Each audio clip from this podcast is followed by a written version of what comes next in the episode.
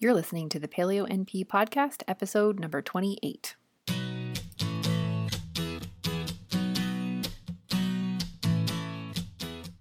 Welcome to the Paleo NP podcast. I'm Martha, a family nurse practitioner and creator of MarthaFlorence.com.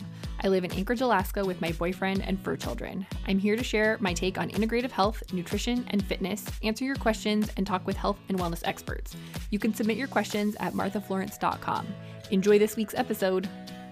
Remember that the materials and content within this podcast are intended as general information only and are not to be considered a substitute for professional medical advice, diagnosis, or treatment. Hey everyone, just a quick note on this episode. We do talk about some sensitive subjects, so this might not be the best episode to listen to if you have small or young children around, or this might be a great time to pop in your headphones or save this episode for later. Welcome back to the Paleo NP podcast. This week's episode is going to be a little bit different. I've got Stephanie back with me today, and you might remember her from way back in episode nine. Um, but this week, instead of an official interview, she's really more like my co host. Um, Stephanie reached out to me a while back with and suggested an episode kind of talking about some mental health things. So we're here today to talk about mental health. And I'm not going to make Stephanie tell her whole intro story again, but why don't you just go ahead and give us a quick intro for anyone who doesn't know you from our first episode together? Thanks, Martha. Um, I share over on Instagram at Cleaner Stephanie. Um, you and I met through Instagram. We're both nurses. Uh, we're both dog moms, and uh, similar to Martha, I like to share my take on eating, living, and um, overall cleaner. Well, that's why you're cleaner, Stephanie. Yeah, I, I hate that name now, but nevertheless, it's it's there. So. oh my gosh! All right, so that was a pretty bad intro, but yeah, that's okay. it's weird talking about yourself. It is. So, mental health is a really important topic that seems to get a lot of media in times when something bad happens, which is actually kind of how this whole conversation got started. And then everybody sort of forgets that it's supposed to be something that we talk about. And then we go back to talking about other things. And then something else bad happens, and everyone posts the number for the suicide prevention line on their Facebook pages again. And I guess that's not necessarily a bad thing, but I feel like this kind of more this deeper conversation about mental health really gets lost in the shuffle and that's kind of true for people who suffer from mental health to, issues too. Like they just kind of get lost in the shuffle until something bad happens and that's not really going to fix anything for anybody. So i know that we both have kind of had our own struggles with mental health which is part of the reason why we thought it was important to talk about this and i think some of the recent events um, with some of the more highly publicized suicides have been kind of weighing on both of us and it was just important that we kind of talk about our own our own struggles in the context of how to how to kind of come out on the other side and be okay with that. Um, i suffered from depression pretty badly in college. Um, i was on medication for a really long time and i think i finally came off of it the year after i graduated and i feel really fortunate that i haven't had to get back on my medication. Um, but there's definitely been a few times in my more recent past when I've considered it. Um, I think that after my mom died in December of 2015, I struggled a little bit more with my mental health, which seems really obvious, um, but it's also been really sneaky, which is kind of where things get a little bit dangerous. So, obviously, immediately after somebody that you love or care about dies, it's really hard it's hard to process those feelings and it would make sense not to feel like yourself and even to suffer from depression that's pretty common but then my thought was always but then it's supposed to get easier right and i think that's true to a certain extent but then what makes this whole situation more challenging is that the longer it's been since that thing happened the more stealthy it is and the harder it is to identify some of those feelings Yes. Because it's no longer immediately obvious that they're related to your grief for your loss of this loved one. And talking about this, it seems like a totally obvious question is why does it matter what's causing the feelings? And I think that in some cases it probably doesn't matter, like the feelings are the feelings. But in other cases, uh, and I think we're going to talk about this a little bit later, but it's easier to move past it, which is important to move past those feelings. But it's easier to move past it when you understand where it's coming from. And it's funny. So I definitely didn't acknowledge this even to myself that I was kind of feeling depressed. And I'm going to be completely like open and honest about this. So like I was not, and this is very recent. I I didn't acknowledge to myself that I was feeling depressed at all, and it was actually a post in my Facebook community. Um, and Stephanie, you commented on it, and this was kind of what sparked this whole thing for me. So I made a, po- a post apologizing for not going live when I said I was going to go live about a challenge that we were doing because I was having a really serious like introverted situation, and I was like, I just don't, I just can't anybody Been there. yeah, anybody who's an introvert, some days you're just like, I don't want to talk to anybody. And the idea of like trying to form a sentence for the benefit of somebody else is just not going to happen. Mm-hmm. So, and you you made a comment that gave me just a huge aha moment. And all that you said was that you hope that it lifted soon. That was all that you said, which is so simple and so kind. But this is when I realized that I had even hes- I hesitated to even acknowledge that I wasn't going to do what I said I was going to do when I said I was going to do it because I didn't want a response like that. I didn't want people to say nice things to me or say that they were sorry or hope that I was feeling better because I truly believe that I'm fine and I don't want to waste I don't want people to waste their energy and their sympathy on me and it was mm-hmm. then that like the lights turned on and I was like that's that's depression. Like that is depression. It's mm-hmm. not always feeling sad, but sometimes it's not telling people how you feel because you don't want to inconvenience them and you don't think that your feelings are important enough to warrant sympathy from others and that was just like this huge moment for me where i was like that's that's that's what depression is it was it was crazy like you i'm just nodding over here like you said it can be very sneaky and you can have a veil mm-hmm. and you're just not seeing things clearly yeah and it's funny because one of the things that I always try to talk about with people, and that could be patients or any friends of mine or anybody who's just talking about their feelings, especially if they're not positive feelings, is that it's okay, like feeling your feelings is okay, right? Mm-hmm. So we're taught to not really talk about them, and especially some of those messier feelings like grief or sadness, um, even some sometimes anger. We're taught to just not talk about those. And i think that somewhere al- along the way got translated into there's something wrong with feeling them and you shouldn't feel them because everybody's always trying to feel better. And we need to acknowledge that you feeling your feelings is important and it's okay. And i don't think we do that enough. Yes i mean it's okay to be sad. It's okay to not feel like talking to anybody. It's okay to cry about how you're feeling. But i think the important thing is that you acknowledge it and you accept it and then you move past it when you're ready which again can be way more complicated for somebody who suffers from depression or anxiety or any other mental health issue. It's not necessarily that straightforward but i do think that it applies to all situations to just kind of like feel your feelings and and move through that when you're ready.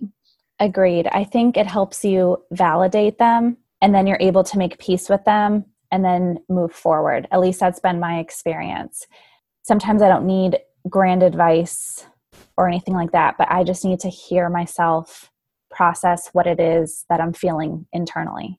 Yeah, that makes perfect sense. My um, boyfriend always jokes that, like, I come from a family of complainers. Like, we're Scandinavian and apparently we complain a lot. But he always jokes, he jokes that the, I think he said to one of our friends, a solution is not always the answer. So like you're I'm just because I'm complaining about something doesn't mean that I want I don't want it to be solved. I just need to to complain about it. Say it. Yes. kind of the same thing with feelings. Like you just need to feel the feelings and you need to mm-hmm. kind of have a way to talk it out or feel it out and validate those and then just kind of Yes. Yeah, and I think that's when the lifting happens. You know, like in that it's so funny because I totally forgot about that Facebook post and and you know you didn't mention it before we started recording but um, you were validating and acknowledging the feeling that you're having and then i think it's you know starts to lift Absolutely. Yeah. So I know that you have a lot of thoughts about all of this too. Um, but do you want to just share a little bit about your story with mental health and kind of why this is all important to you? Sure.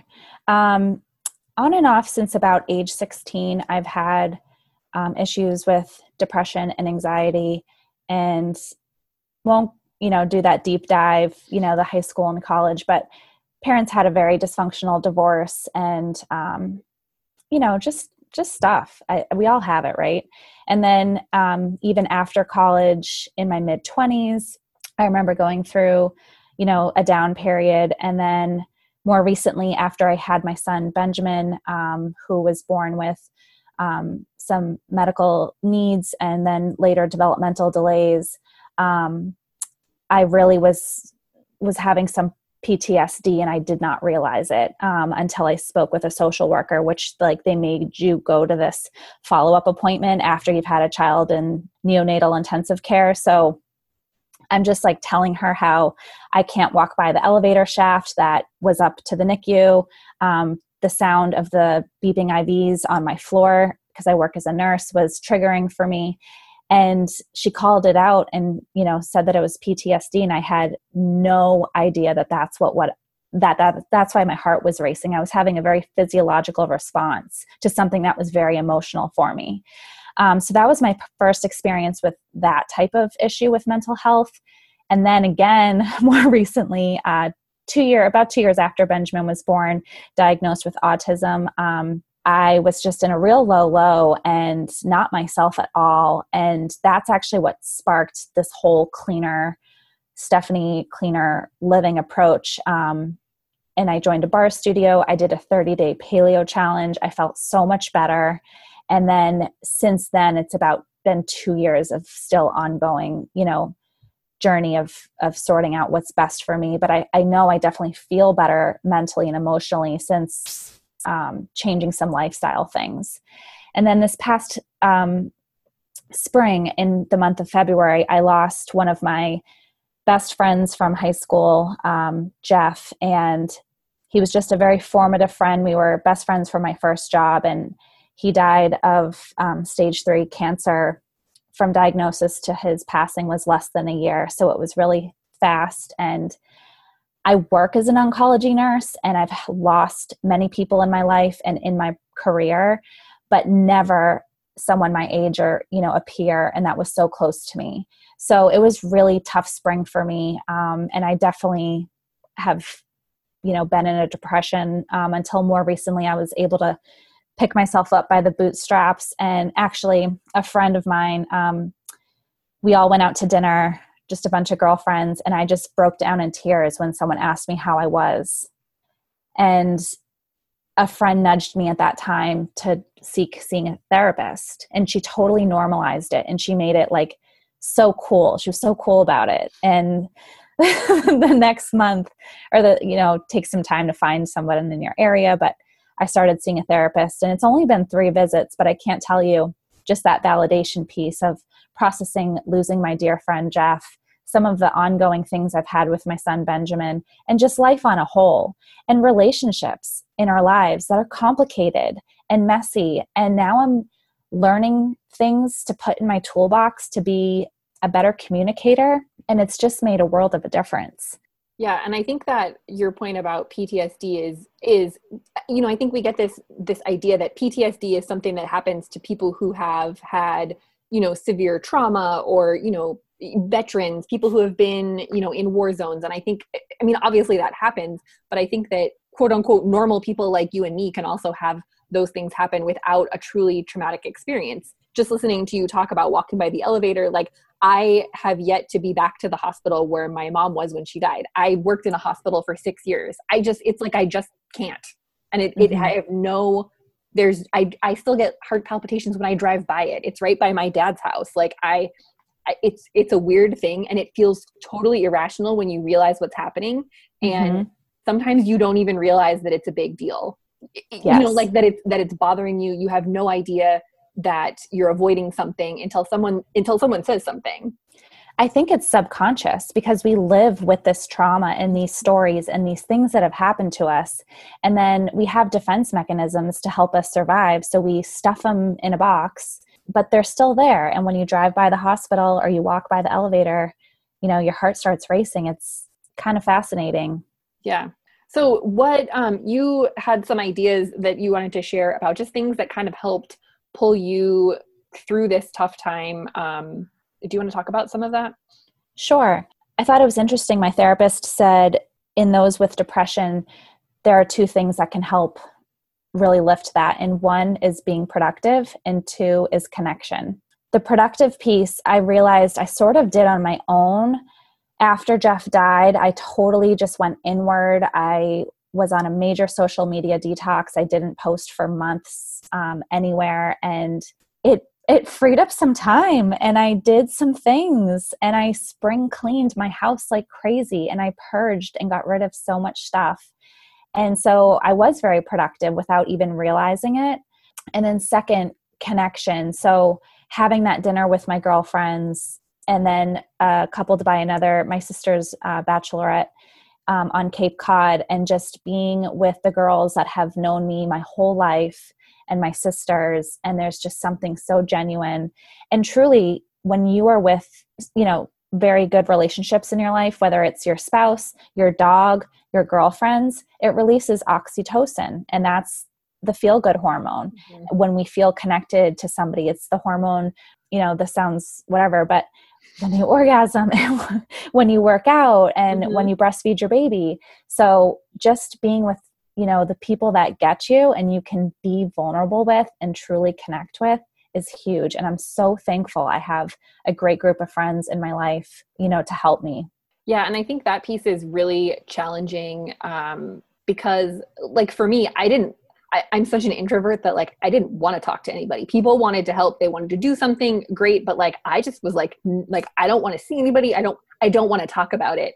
And I think part of that was I, I don't know like i i wanted i almost felt my mom was suffering terribly when she was in the mm. hospital and i felt a huge sense of relief honestly when she died and that that makes me feel guilty a little bit and i think it was that piece because people expected me to be to be a certain way because i was because of this loss. And that's not necessarily how i was but it was because i felt this huge sense of relief that almost made me just like i just don't want to i don't want to talk to people because i don't want to have to explain myself.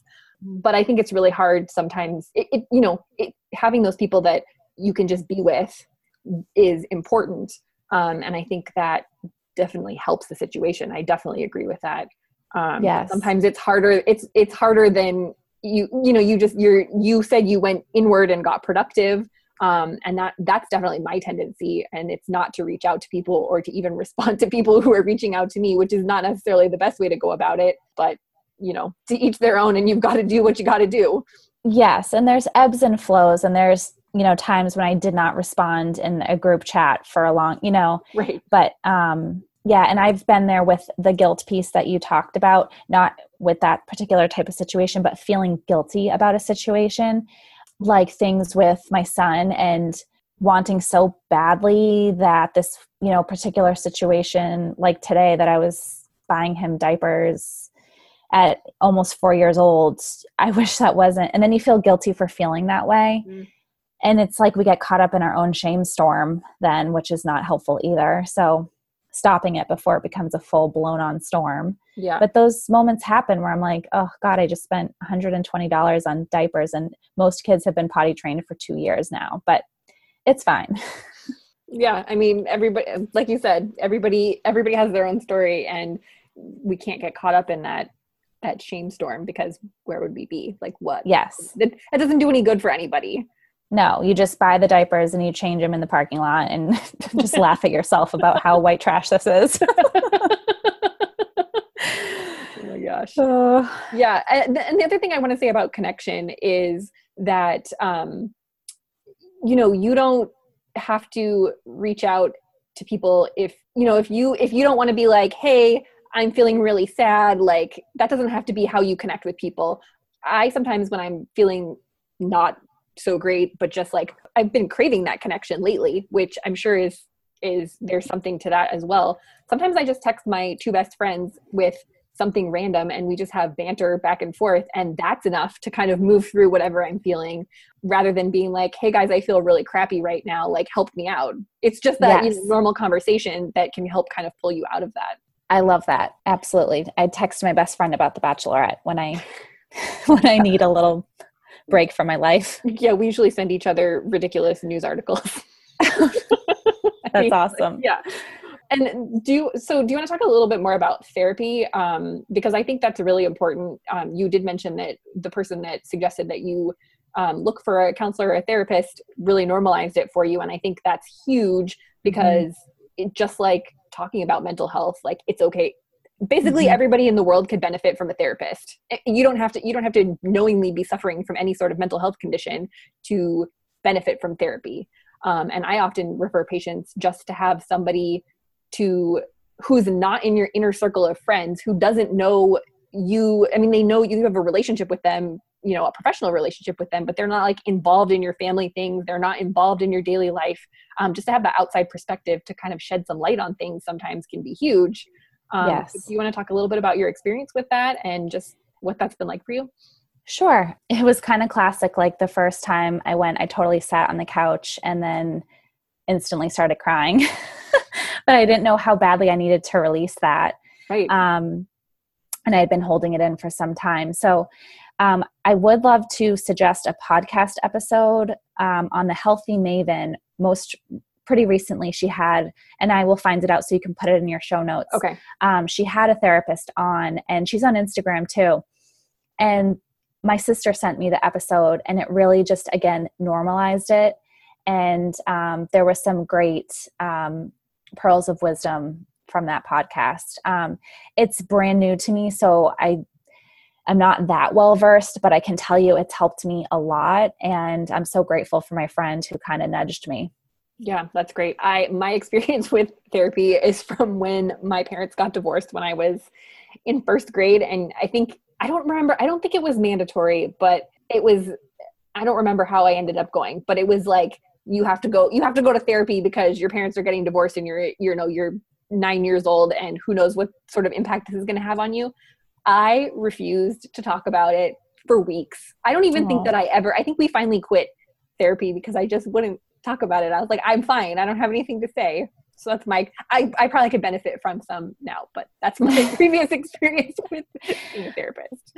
My best friend the one that i texted about the bachelorette she's a child therapist. Mm-hmm. so again a whole area of specialty that i'm not that familiar with but um, now that i'm a mom i was just walking with my neighbor and she has her daughter who's in fourth grade going to um, a therapist to work through some social anxiety. So yeah. it's pretty prevalent and common. The thing is, we don't really talk about it. It's kind so of I'm really glad thing. we're.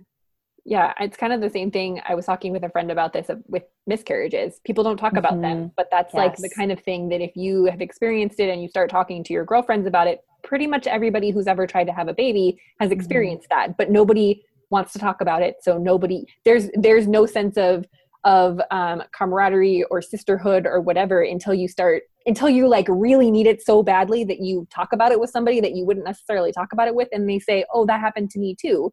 Mm-hmm. um, so it's another one of those things that we just really need to normalize because there's no shame in it. It's not nobody's it's nobody's fault. Yes. Things, things happen and we need to talk about them or we're mm-hmm. all going to end up in a bad place. Agreed. Yeah. And I, the same with medication um, which I think that also warrants just a quick a quick like you know if you and your healthcare provider decide that medication is what you need if you're depressed um, if you have anxiety that if that's the best option for you. I know that on at least on this podcast like i talk a lot about not going the conventional route with medications and things and that's that's you know a personal choice. Um, but if you need medication and you feel like that's the right choice for you that's okay.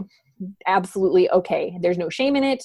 And also always know that it's not necessarily a permanent thing. Um, you know i've had plenty of patients and i know of plenty of other people who have been i was on medication temporarily. It was just kind of like a situational thing.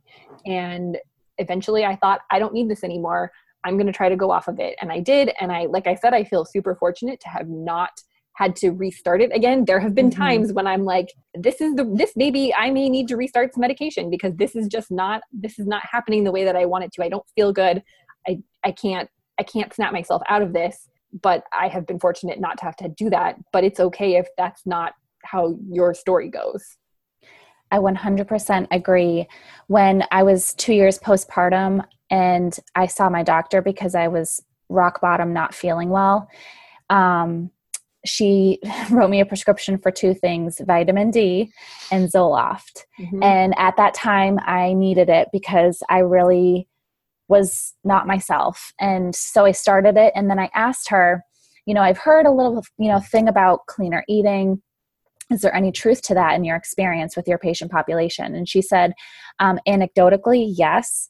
Um, by all means, give it a try if you want. And that's when I did the 30 day paleo challenge and I did feel better. And I ended up starting and quickly weaning off of the Zoloft, but I was really glad that she offered it at the time because I was desperate and I was grateful to go to CVS and fill that script because I thought I was doing something to feel better.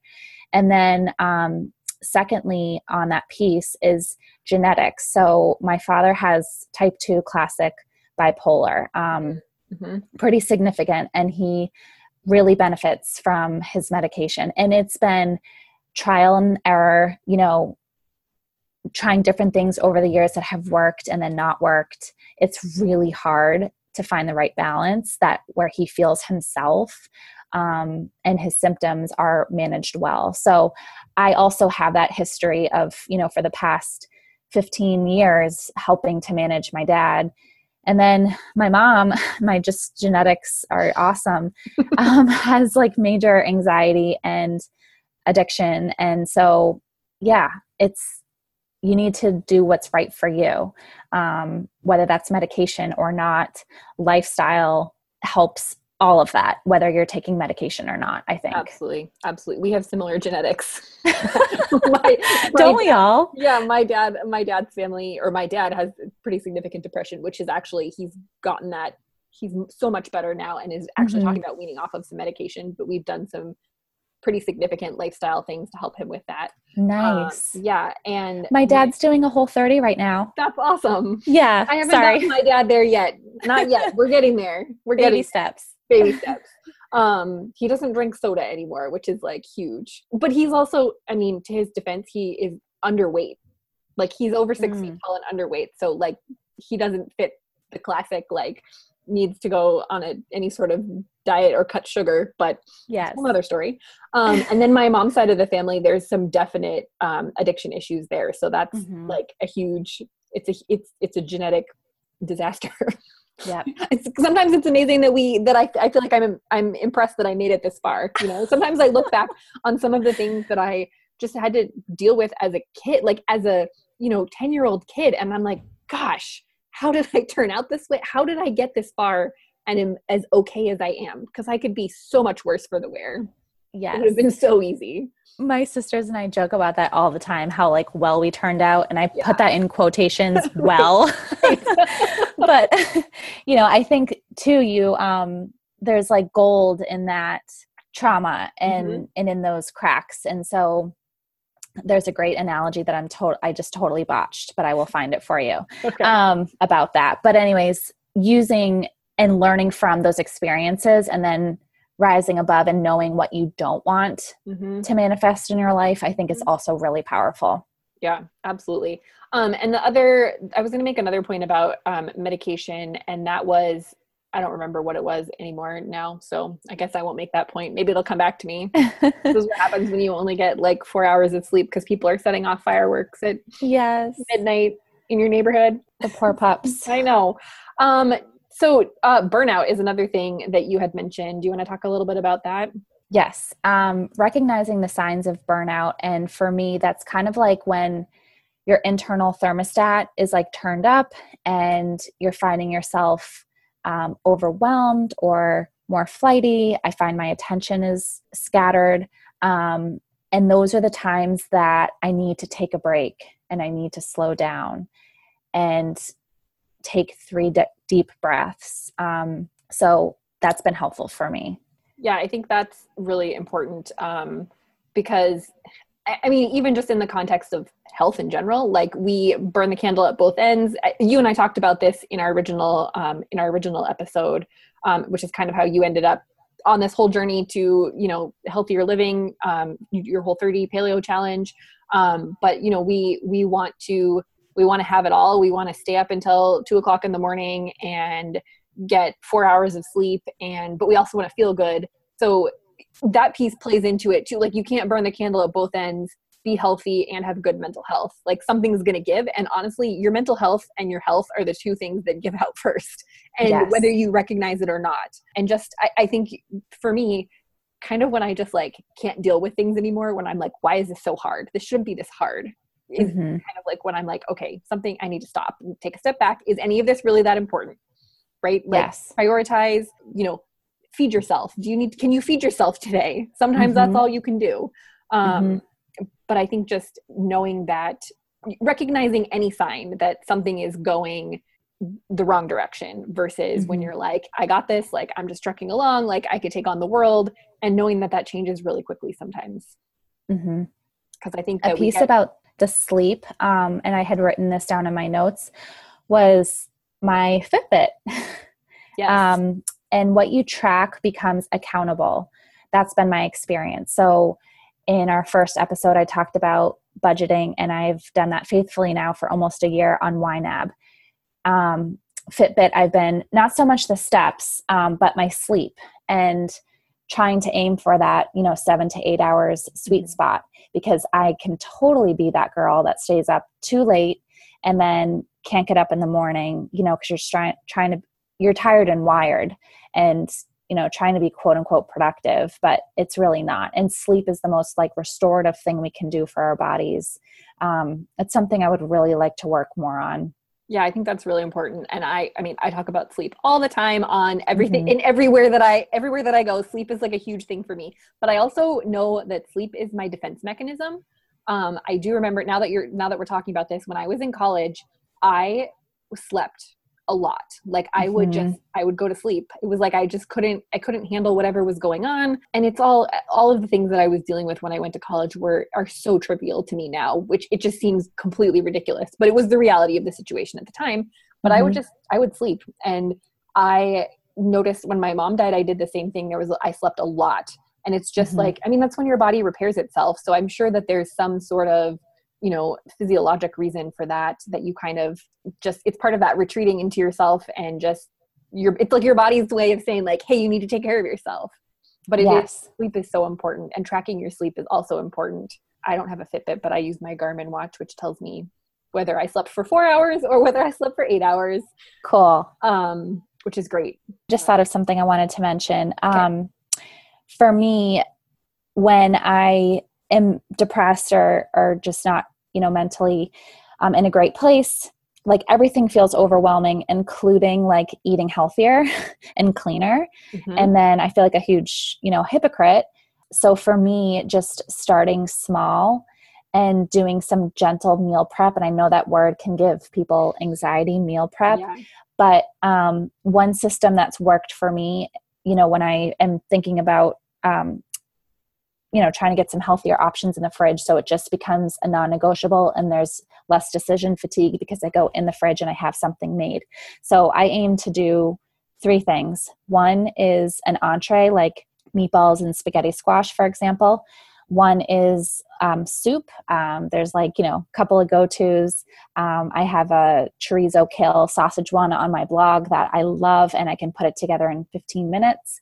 And then um, number three is an easy button meal. And that's something that's like already prepared, like broccoli slaw.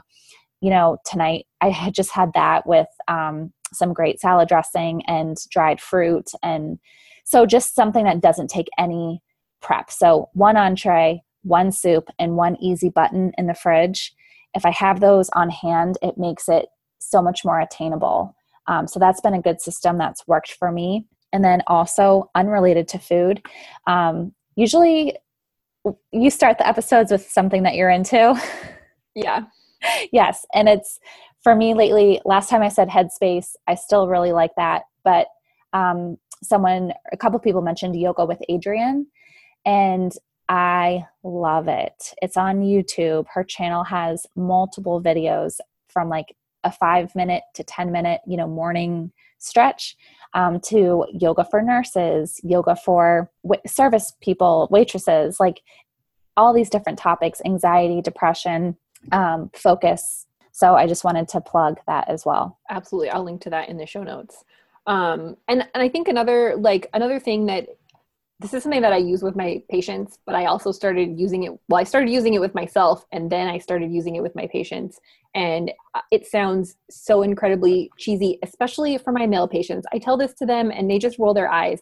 And that's journaling, but not in the sense that you're like writing, you know, dear diary, today I, whatever. Like, I kind of adapted what I recommend from The Artist's Way, which is a book for creatives um, and it's most i think it's mostly for writers but her um, method is that you get up in the morning and you write you have to write three pages of just whatever whatever comes to mind kind of stream of consciousness writing. And her you know she says three pages every day and you basically can't do anything else until you've written your three pages um, wow. which is not how i recommend it. I always say you know write as much as you want. Take 10 or 15 minutes and write as much as you can. But the point is and for some people i even suggest like you just get a crummy spiral notebook and you write you know you do your 10 or 15 minutes of writing and then you rip the pages out and you throw them away or you mm-hmm. burn them or you do whatever you need to do to just get them to just make it go away. And that's really helpful for people especially with people who have anxiety um, because yeah. it, it's that physical act of getting it out of your head onto paper and then away it goes.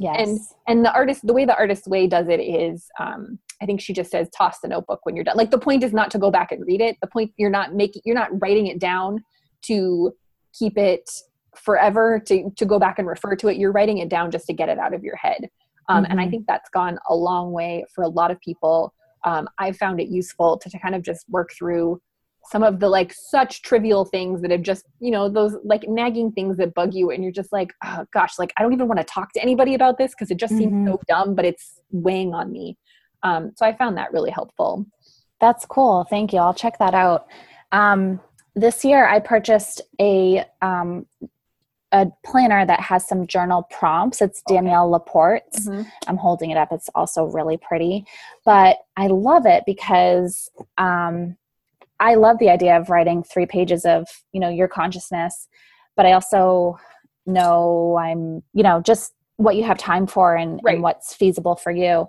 So I like this, and I haven't even been you know that accountable with this um, all the time or consistent with it but she has soft journaling prompts within you know your daily schedule. And so three things i just love it. Gratitude mm-hmm. um, things you want to change things you want to stop doing. And it just gives you a you know few lines to write.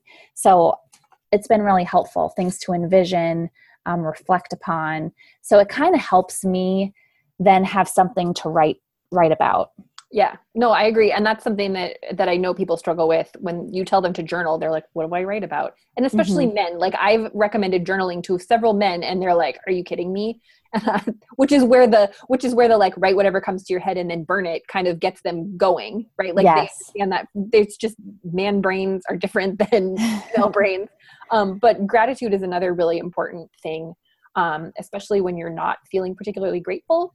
And mm-hmm. that is also a practice right because mm-hmm. it can be really hard to sit down when you're feeling terrible it can be really hard to sit down and think of three things that you're grateful for mm-hmm. um, and i think that it's important to keep practicing that um, even if you come up with one thing it's like you come up with one thing and then the next day you come up with another thing and then eventually you're like oh well maybe there's two or three things and then pretty soon you get like pages and pages so mm. it definitely comes because you learn to recognize it um, sure. but if you don't if you don't have that practice you you it's hard um, but i think that's important to just even at before you go to bed just write down one thing that you're grateful for um, even if you don't feel grateful it can be i'm grateful for coffee i've written that mm-hmm. down many times i'm just like I, nothing else sounds i'm not grateful for anything else yes I would love to to try doing that one. I bet too some of like the less obvious things come through. Yeah. You know, once you cycle through all the big ones and then um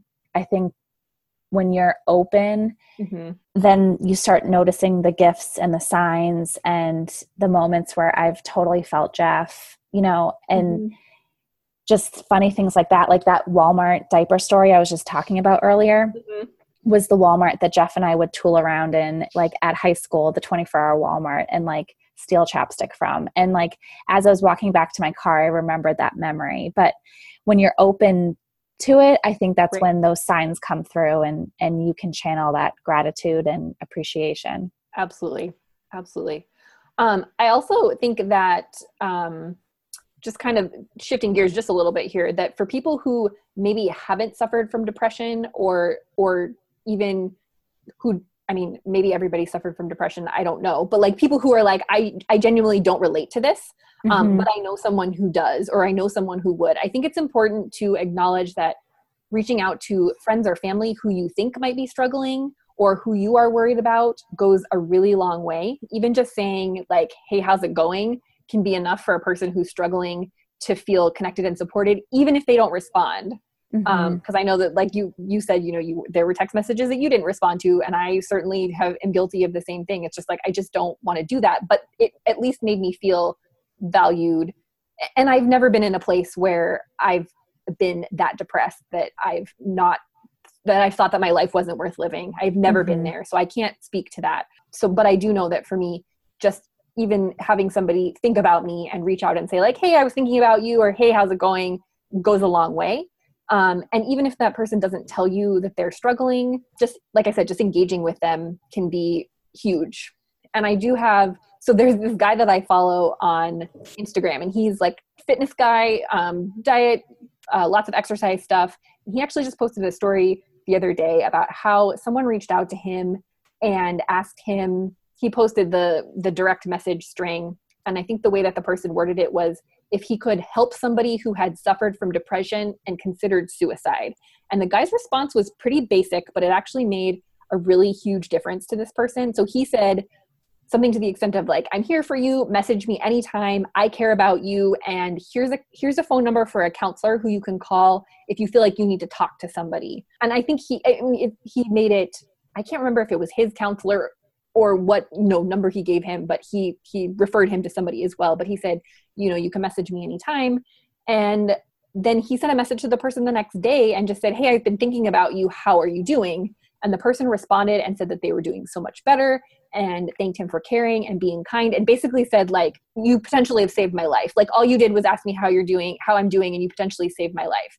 And wow. to me that just it seems so freaking simple and mm-hmm. I'd like to think that a lot of people would have responded the same way, but I'm honestly not sure. Like a lot mm-hmm. of people would have taken that and just kind of been like, I don't know what to do with this. Because the mm-hmm. person was clearly not asking him for fitness help, even though his message could have been misinterpreted that way. But I just think that's a really good example of how simple it can be to make a huge difference for someone who's struggling, even if you don't think that you know what to say. Like just mm-hmm. saying you you matter and I'm like message me anytime I'm here for you. Yes. Even if they never do, that makes a huge difference. Absolutely. Um, I'm reminded of a book. I believe it's by Emily McDowell. She has an incredible stationery and mm. card line. Yeah. And I think the book is When Shitty Things Happen to Good People. It's about empathy. Mm-hmm. And I read it last summer, actually, when Jeff was newly diagnosed. And it gives some great actionable things on what to say in these very difficult conversations. And oftentimes it's not much right. And it's the act of listening. And then you know simple things like you know different different situations. Obviously instagram or, or over social media is one thing. Um, but you know things like helping walk their dog or mm-hmm. make a meal um, tangible things. So that's a great book too that um, we should share in the yeah, show notes. But I definitely will. that um that the art of empathy i think is an incredible topic yeah, definitely. And I, so when I worked in labor and delivery, we often, when we dealt with fetal demises, we sent cards to, um, there was a whole like uh, bereavement council, and they provided us with a lot of um, tools, like things to give to patients. Um, but we all signed cards for all of these patients and sent them several days after they discharged from the hospital so that they got something in the mail. And everybody was always like, I don't know what to write. You know, what do I say? And I think I feel like it was a patient who said, it doesn't matter what you write. You just like just the act of writing something makes a huge mm-hmm. difference. So that's something that's really stuck with me just as I, you know, have friends who have bad things happen to them or bad things happen to the people that they love or they lose loved ones just and, and, i even had this conversation with my dad a couple weeks ago one of his friends was diagnosed with um, stage four brain cancer and he was mm. like what do i even say? And i said it doesn't matter. It, it really doesn't matter. Just the act of saying like hey how's it going? I'm here for you. Buy buy him some groceries. Take him a meal like that yes. goes it, it just doesn't matter what you say. Just the fact that you're saying something is more important than what you actually say. Mm-hmm. so and I, acknowledging it because it can feel just really awkward and taboo and there's a huge elephant in the room you know but just acknowledging it helps and not not not talking about it isn't helpful mm-hmm. right because the person knows it's happening or knows that it did happen and that makes it even more uncomfortable when you just don't acknowledge it yeah Emily McDowell has some pretty awesome cards for yes. this. Yes. And she uses humor and just real talk and yeah. some swear words and mm-hmm. i love who doesn't love getting snail mail that's one right. of my favorite things to do is write cards to give them to receive them i just love it yeah yeah. And it can be so simple and you don't have to write much like you said. Awesome. So this conversation has been so great. Thank you so much for suggesting this idea um, and being willing to come here and talk about all of this because i know it's not easy to talk about some of this stuff with random internet strangers that you'll never meet no thank you. I think it's really important and um, thanks for you know being my friend to you know allow me onto the show again and be able to talk about it so. Awesome. Anytime.